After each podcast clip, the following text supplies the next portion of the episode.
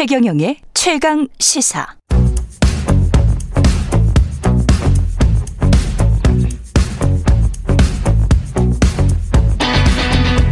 심리로 들여다보는 세상 이야기. 뉴스는 십니다. 네, 뉴스는 십니다. 정치, 경제, 사회 등 우리 사회의 다양한 이슈를 심리학적 관점에서 풀어보는 시간입니다. 최근의 최강 시사 세 코너 뉴스는 십니다. 아주대학교 심리학과 김경일 교수님 나와 계십니다. 안녕하세요. 네, 안녕하세요. 예. 우리가 이제 일상 보도에서 많이 보잖아요. 외국을 영국이나 미국 보면 마스크를 대부분 안 쓰고 다니고 뭐 축구장, 야구장 뭐 난리지 않습니까? 네, 네, 뭐 네. 정말 일상인데 네, 그 사람들은 우리는 근데 야외에서 등산할 때도 마스크를 꼭 쓰고 사람들 이렇게 음, 음. 지나가다가 제가 마스크를 슬쩍 내린 사람들을 이렇게 싹 보잖아요. 네. 그러면 마스크를 다시 올려요. 그렇죠. 저도 마찬가지고 네, 네, 네. 이게 왜 이렇게 다른 겁니까? 어, 뭐 일단 가장 큰 건 당연히 문화 차인데요. 예. 그 불안의 종류가 우리나라가 좀 더 세분화돼 있어요. 어. 그러니까 이 그 명지병원의 김현수 선생님도 이 점을 잘 얘기를 했는데 이제 예. 정신과 전문이시거든요. 음. 참 조- 동의를 굉장히 많이 할 수밖에 없는데 예. 어, 대부분 그런 서양의 개인주의 문화에서는 이런 코로나 팬데믹 그냥 감염의 불안이죠. 감염의 불안. 네, 이제 그게, 예. 그게 크게 100이라면 그렇죠. 우리는 3분의 1씩 쪼개져 있는데 예. 감염의 불안 3분의 1이 있죠. 예. 그 다음에 감염을 내가 전파시킬까 봐 또 불안이 있어요. 3분의 1이. 아, 다른 사람은 생각 안 하는구나. 네. 그 다음에 또 나머지 3분의 1은 그러면 또 내가 비난받기 때문에 낙인 찍힐까봐. 아. 네네. 나에 대한 불안이 또 있고. 네네. 예. 그래서 사회적 불안 자체의 정도도 크지만, 예.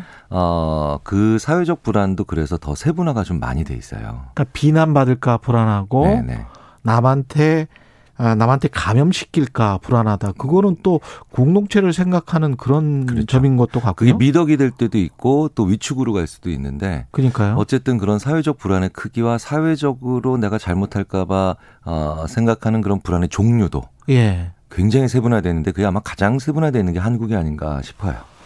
그렇군요. 그러니까 네. 서양 사람들 개인주의가 아주 발달한 사람들이 동양 특히 한국이나 이런 나라 오면은 약간 좀 답답하다 느끼는 게 그 코로나 19 초기 음. 때 사실은 프랑스에 계시는 유명한 그 칼럼니스트였나요? 그분 어, 네, 네. 예, 네, 예. 네, 그분도 결국은 개인주의와 한국을 집단주의라고 이렇게 이야기하면서 이해할 수 없다라고 막 네. 그랬잖아요. 음, 음, 마스크 음, 음, 음. 관련해서.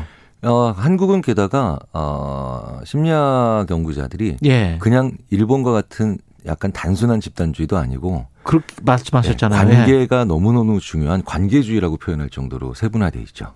그러니까요. 네, 네. 그러니까 남한테 아, 그 전파시키면 안 되지라는 어떻게 보면 지극히 착한 마음이네요. 어, 그렇기 때문에 그 관계가 한꺼번에 커지면 5천만이 한 가지 색옷 입고 거리로 나올 수도 있고 아. 예, 예전에 근무오기도 가능한데 그 관계가 예. 그러니까 이게 우리가 한 가족이다라는 표현 예. 번역도 잘 안 되는 표현이거든요. 그러네요. 네, 그래서 그 한 가족이다라는 표현이 네, 네, 네. 5천만 명이 한 가족일 수는 없, 없는데. 그렇죠. 근데 순간적으로 이렇게 가족 관계처럼 형성할 수 있는 그런 어, 어, 프레임이 만들어지면 얼마든지 그게 가능해서 그러니까 외국 연구자들은 보면 되게 신기해합니다. 되게 신기해해요. 거기에서 네. 다른 목소리를 조금이라도 나타내면 정말 비난받을 소지가 굉장히 커지고 그렇죠. 네. 그게 잘못되면 이제 인터넷에서 무슨 댓글 그렇죠. 공격이 되고 네, 네. 한 사람이 어떤 파탄 나버리는 그런 상황까지 몰아버리는 거죠 그렇죠. 사회가 그러면 이제 그 에너지가 사회적 불안으로 만들어질 수 있는 이게 불안에서 기초한 에너지가 잘못 사용되면은 예. 그런 일이 종종 일어나는 거죠. 이 코로나 19 같은 경우도 이 음. 팬데믹을 받아들이는 어떤 마음이랄지 이런 게 서양 사람들과 우리는 많이 다릅니까? 어, 그럼요. 그 코로나 팬데믹 이제 만약에 감염이 됐다. 예. 라고 생각을 했을 때, 아, 그럼 내가 얼마나 아플까? 라는 예. 생각을 당연히 해야 되는데, 음. 아, 우리 아이가 얼마나 학교에 가서 창피할까? 뭐, 예를 들어서. 아, 딱 그런 네. 생각이 먼저 앞, 앞설겠습니다. 네, 예. 네, 네. 내가 감염되면 나는 얼마나 어 부끄러울까 이런 생각을 그렇죠. 하게 되네요. 네, 그렇죠. 그래서 수치심, 사회적 수치심이 잘 발달되어 있는 문화라고 보통 얘기를 하고요. 그 사회적 수치심이 그래서 잘 좋은 좋은 방향으로 가게 되면은 음. 굉장히 서로 공생과 그다음에 어 규칙, 룰을 잘 지키는 문화로 갈 수 있고요. 예. 그게 말씀하셨던 것처럼 잘 잘못된 방향으로 순간적으로 가보면 낙인을 찍어서 너 때문이야라고 할 수도 있는 문화가 될 수도 있겠죠.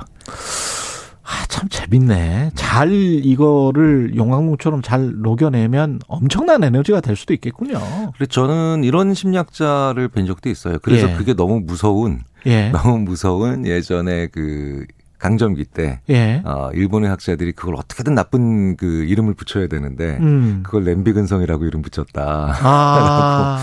그래서 제가 그러면 그렇네 진짜 저 친구들은 냄비가 그러니까 그렇게 한번 끌어본 적도 없는 친구들이라서 이러면서 이제 아, 재밌는 농담을 학자들끼리 주고받죠. 그러네요. 일본 사람들은 어떻게 보면 왜 저렇게 열정이 없지 이런 생각을 음, 가끔 음. 하잖아요. 네, 네. 나- 말씀하신 것처럼 한 번도 끌어본 적이 없는 것 같은 네. 그런 느낌? 사회가 좀 시끄럽지 않죠. 예. 시끄럽지 않은데 그 시끄럽지 않은 게 또 좋을 때가 있지만 예. 어, 문제를 인식하고 직면하는 데는 굉장히 안 좋은 측면이 되거든요. 그러면 우리가 이제 위드 코로나로 음. 네. 단계적 일상 회복을 해가는 과정에서 걱정이 많다. KBS 여론조사도 그런 음, 네, 이야기 있었잖아요. 그것도 저는 걱정을 해도 본인이 감염되는 건 어쩔 수가 없는 거잖아요. 사실은. 그렇죠. 네, 네. 본인 잘못이 아닌 경우가 대부분이지 않습니까? 그러니까 불가항력이죠. 불가항력이지 네. 않습니까? 그런데 그 근데 불가- 걱정은 엄청 하더라고요. 또. 그렇죠. 왜냐하면 그 다음에 불가항력임에도 불구하고 예. 이렇게 질문이 나가잖아요. 한국에서. 음. 너 누구 만났어? 그렇지. 그렇죠. 너 누구 만났어? 너 어디 갔어 밤에? 네. 그러니까 너의 사회생활을 다시 한번 또. 네. 너 클럽 갔지 뭐 이런 네, 거. 네, 네. 그 사실은 본인 잘못 아닌데. 그렇죠. 그러니까 이제 그게 어 그냥 객관적으로만 봤을 때, 예. 객관적으로만 봤을 때는 그 사람의 어떤 감염의 경로를 알 수 없는 것이 어 그렇죠. 대부분이지고 그 상당수 사실이지만 예. 그런데 전반적인 항상 너의 사회생활, 너의 관계, 너의 어떤 어, 특정한 사람들과의 행동에 대해서 그 원인이 가는데 예. 어 그게 외국에서는 뭐 그렇게 많이 일어나는 현상은 아니죠. 그게 근데 그렇게 해서 우리가 경제 활동을 다시 근데 사실은 또 속으로 보면 경제 활동을 또 어지간히 또 하고 있거든요. 그렇죠. 또 그 와중에서도 예. 외국 연구자- 연구자들이 그럽니다. 또. 그 와중에서도 공부 그렇게 징하게 또 열심히 하는 친구들이라고 니들은 너희들은 네. 이상해요. 네, 네. 예. 그러면 또 하고 있어요. 또 경제 성장률이나 이런 거를 보면 남에 비해서 괜찮아. 예? 근데 이제 물론 자영업이나 이런 분들 굉장히 힘드신 분들도 많은데 네, 네. 그런 분들 입장에서는 이렇게 뭐랄까요 그 비난이 두려워서 밖으로 못 나가거나 사회 활동이나 이런 거를 좀 좋아하는 그런 분위기가 굉장히 또 불편할 수도 있을 것 같습니다. 네. 자영업 하시는 분들은. 그러니까 이제 특히 이번 팬데믹은 자영업, 그러니까 사람들이 많이 모여서 만나서 어 무언가를 뭐 먹거나 아니면 마셔야 되는 이런 특히 위주의 자영업 하시는 분들께서는 아주 치명, 아주 너무 거기에 특수할 정도로 음. 그 어려운 일이 돼 버렸는데 예. 어 그분들이 또 근데 또 아주 또 독특한 연대나 아니면 또 아주 그 예상하지 못했던 방식으로 또 소통들을 하시면서 예. 그 요구들이나 심지어 방법을 제안을 하시죠. 어. 제안을 하시죠. 그렇죠. 그래서 그 유럽이 약한 정부 강한 시민 사회. 음. 그러니까 어 약한 정부 강한 네, 시민 사회. 좋은 점은 자유지만 예. 아, 나쁜 점은 혼란스럽고 예. 그다음에 뭔가 전체적으로 다 규칙이 필요할 때 어렵죠. 예. 근데 이제 미국, 중국, 일본은 조금 정부가 강하고 시민사회가 약한 음. 느낌이 있죠. 예. 그러니까 상대적으로 이런, 그렇죠. 이런 팬데믹이 있을 때마다 조금씩 좀 이렇게 뭔가 숨긴다 아니면 좀 은엄, 은폐가 있다라는 예. 느낌들을 또 가지죠. 음. 근데 얼마 전에 유럽 심리학자 한 분이 저한테 야, 한국은 전생에서 유일하게 예. 정부도 강하고 국- 시민사회도 강하고 가정도 강하다고. 아 정부도 세고 네, 네. 시민들도 만만치 않게 세다. 네, 네. 예. 그래서 그러니까 또 촛불 집회도 하고 그랬겠죠. 그렇죠. 그래서 예. 뭐 시골 동네 어르신도 뭐 당당하게 시장 나오라 그래라고 하는 말을 하는 나라라고. 그래서 아 그렇네라는 그 생각들을 해봅니다. 그러니까 약자가 많지 않은, 그러니까 다 강한 목소리를 낼 수 있는 사회인데 이건 잘 발달시키. 저는 잘 발달시켜 나가고 있는 중이라고 생각을 하고요. 그 민주주의가 그 좋은 민주주의 아니에요? 그렇게 예, 하면? 그러니까 한국이라고 하는 아주 예. 독특한 방식의 민주주의가 예. 어, 지금 뭐 완성돼 가고 있는데 아직도 과도기니까 예. 네, 여러 가지 이제 좀 어려운 점들은 있겠지만 저는 뭐 희망적으로 봅니다. 코로나 19 관련해서는 저도 이게 참 고민인데요. 계속 우리가 정황판식 보도 같은 걸 해왔지 않습니까? 음, 네, 네, 확진자 숫자가 몇명 음. 지금도 하고 있는데 네, 네. 이게 사람한테 주는 불안감은 분명히 있죠. 어, 불안감은 분명히 존재하는데요. 예. 이 전광판식 보도라고 하면 조금 이제 느낌이 너무 많이 늘 어, 많이 알려준다, 자주 알려준다라는 예. 느낌인데 사실은 숫자거든요. 예. 근데 숫자는 나쁜 숫자라도 어, 감당 못할 불안을 만들지는 않습니다. 아. 불안이라는 것은 기본적으로 그 숫자의 자체도 모를 때 가장 극대화되거든요. 모호하고 그렇군요. 불확실할 때. 아, 예. 그런데 우리는 매일 보거든요. 예. 진짜 무슨 주식 그 시세판처럼. 네, 네, 시세판처럼 맨날 예. 보는데 아 그- 이게 그러면서 그 숫자에 친숙하거나 주기가 어떠라는 거를 개인적으로 이제 사회가 알게 되면 알게 되면 어, 불안은 하거든요. 음. 근데 관리할 수 있는 불안이고 핸들링 할 수 있기 때문에 아. 어, 어떻게 해야 되냐라고 하는 다음 행동을 만들어낼 때는 예. 저는 그렇게까지 나쁜 건 아니라고 봅니다. 그렇군요. 굉장히 예. 중요하게 나쁜 사실이라도 불안할 땐 정확히 알려줘야 된다라는 게 음, 음. 심리학에서는 뭐 거의 정설이거든요. 예. 그럼 부작용과 관련된 어떤 단편적인 보도들 같은 거 있지 않습니까? 네, 네. 사람이 뭐 어떻게 아, 근데 알려진 인간관계는 알려지지 않았는데 죽었다. 네, 네. 네. 예. 이거 같은 경우도 이제 한국이 좀 많이 그런 보도를 하는 편이거든요. 뭐 예. 한국은 제가 봤을 때는 모든 보도가 다 많은 나라인 것 같은데 예. 어떻게 보세요, 이런 거는? 실제로 이런 가짜 뉴스나 예. 아니면 좀 가짜 뉴스보다 또 넘어선 헛소리 뉴스, 예. 불시시라고 하거든요. 음. 이거에 대한 연구가 왜 이런 걸 믿느냐에 대한 연구가 미국에서 70년대 후반, 초반, 초중반부터 네. 백신 때문에 일어났어요. 아, 네, 그래요? 그러니까 미국의 부모들이 아이들이 어렸을 때 걸리는 질병에 네. 그 백신을 맞게 되면 아이가 뭐 자폐적인 증상이 나온다든가 이런 아. 가짜 뉴스도 있어서 예, 예. 아, 왜 이런 뉴스가 한번 퍼지고 믿게 될까라는 음. 생각들을 하면서 음. 됐는데 어, 이런 가짜 뉴스를 유난히 믿는 분들이 좀 일정 비율이 있습니다. 아, 다른 사람들에 비해서 네, 네. 있어요. 이게 그리고 그 인구의 몇 퍼센트나 돼요? 어, 뭐 딱히 특정하기는 어려운데요. 예. 많지는 않죠. 근데 한 대략 5% 10% 나와요. 그것도 이슈별로 좀 다르죠.